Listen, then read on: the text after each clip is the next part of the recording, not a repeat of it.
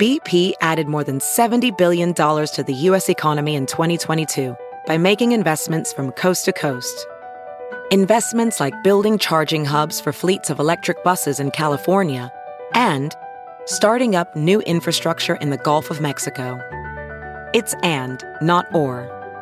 See what doing both means for energy nationwide at bp.com slash investing in America.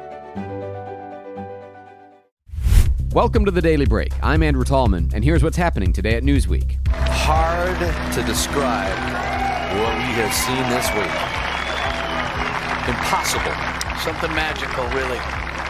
That was the sound in December at the PNC Championship Pro Am when Tiger Woods returned to competitive golf playing alongside his 12 year old son Charlie, his first competitive round since the accident last February. At the time, he wasn't sure when he'd be returning to professional tournament level golf, but obviously we all had hopes. Then came the reports that Tiger was playing practice rounds at Augusta this week, and the whole golf world suddenly was wondering could it be true that Tiger Woods was going to compete again at the Masters? Hard to believe it's been 25 years since I won here, but uh, it's great to be back and be able to uh, feel the energy and the excitement of the patrons again. And now it's gone from his name being on the list of possibles to actually being slated to tee off Thursday morning at 10:34 in Group 14 alongside 39-year-old South African Louis Oosthuizen and 23-year-old Chilean Joaquin Niemann. And as of right now, the 46-year-old Wood says, "I'm playing." Well, as of right now, I feel like I am going to play. As of right now, um, I'm going to play nine more holes tomorrow. And unless something changes dramatically, he'll be in that group. But of course, the big question everybody wants to know is is this for real? Can you compete? Can you win? Is it conceivable that just over a year after having this horrible accident, Tiger Woods could have a chance at winning the Masters? I don't show up to an event unless I think I can win it. Well, that's all fine and well in theory, but still, a lot of us are skeptical. Do you think you can win the Masters this week? I do. And what have you seen in your preparation that leads you to believe that? Well, I can I can hit it just fine, and I I, I don't have any qualms about what I can do physically from a golf standpoint. It's now walking is the hard part. You know, this is normally not a easy walk to begin with. It's very interesting, right? The challenge is going to be getting from each ball location to the next, not hitting the ball or putting it onto the green or getting it in the hole. And since professionals aren't allowed to ride in carts, that's an unavoidable consequence of playing the course. I think the other question we all wondered is why do you want to do it, Tiger? Well, I love competing and I I feel like if I can still compete at the highest level, I'm going to, and if I feel like I can still win, I'm going to play. But if I feel like I can't, then you won't see me out here. Uh, you, you, guys know me know me better than that. Well, speaking on behalf of the entire world of golf fans, I think I can say this safely: we're all very excited to see him back in the competition. And when Tigers play in the tournament, you never know. So, what do you do if you're all alone as a young lady and you're on a beach somewhere getting a suntan?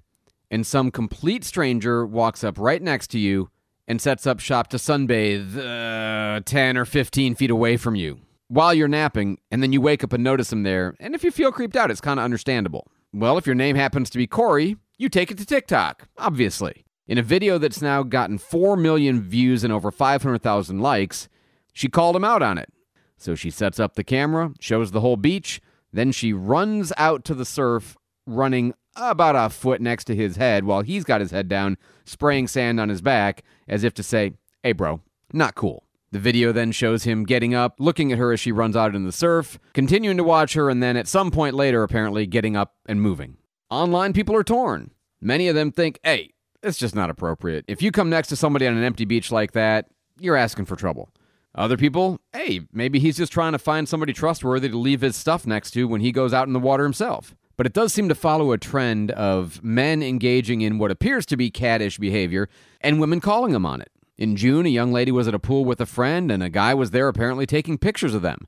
She walked up to him and says, Hey, I'd appreciate it if you would delete those photos off your phone. He showed them that there weren't any, but he was showing them his favorites, which is not the same as his recents, and she said, Just delete them, which he did. It's age old advice, but it makes sense. Stand up for yourself, be smart about it, and if you ever feel uncomfortable or unsafe, don't ignore that impulse. And finally, from the Nature Does Really Cool Stuff file, bioluminescence in New Zealand. Landscape photographer Sahith Muralidharan published images he caught in Hawke's Bay in Napier after sunset when the waves are black, the sand is black, and right at the line where the sand is wet and the waves are coming and going, bright blue bioluminescent plankton and algae lying right below the surface.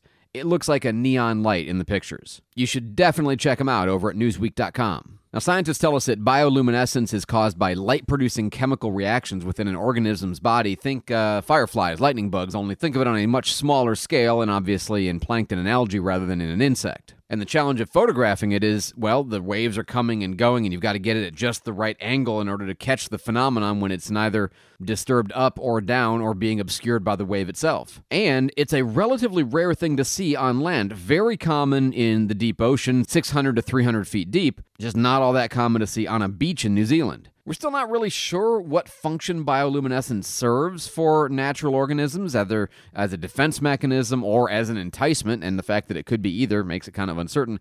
I'll just tell you this one thing. If I'm ever down at the beach and it's nighttime and the water is glowing bright blue, I'm taking pictures. I am definitely not putting my feet in it. That's it for the daily break. Be sure to head over to Newsweek.com for these stories and more, including our growing podcast lineup, and consider subscribing to our digital and print editions of Newsweek if you haven't already. While you're here, hit that five star rating. I appreciate it. I'm Andrew Tallman. Thanks for listening to the Daily Break, brought to you by Newsweek.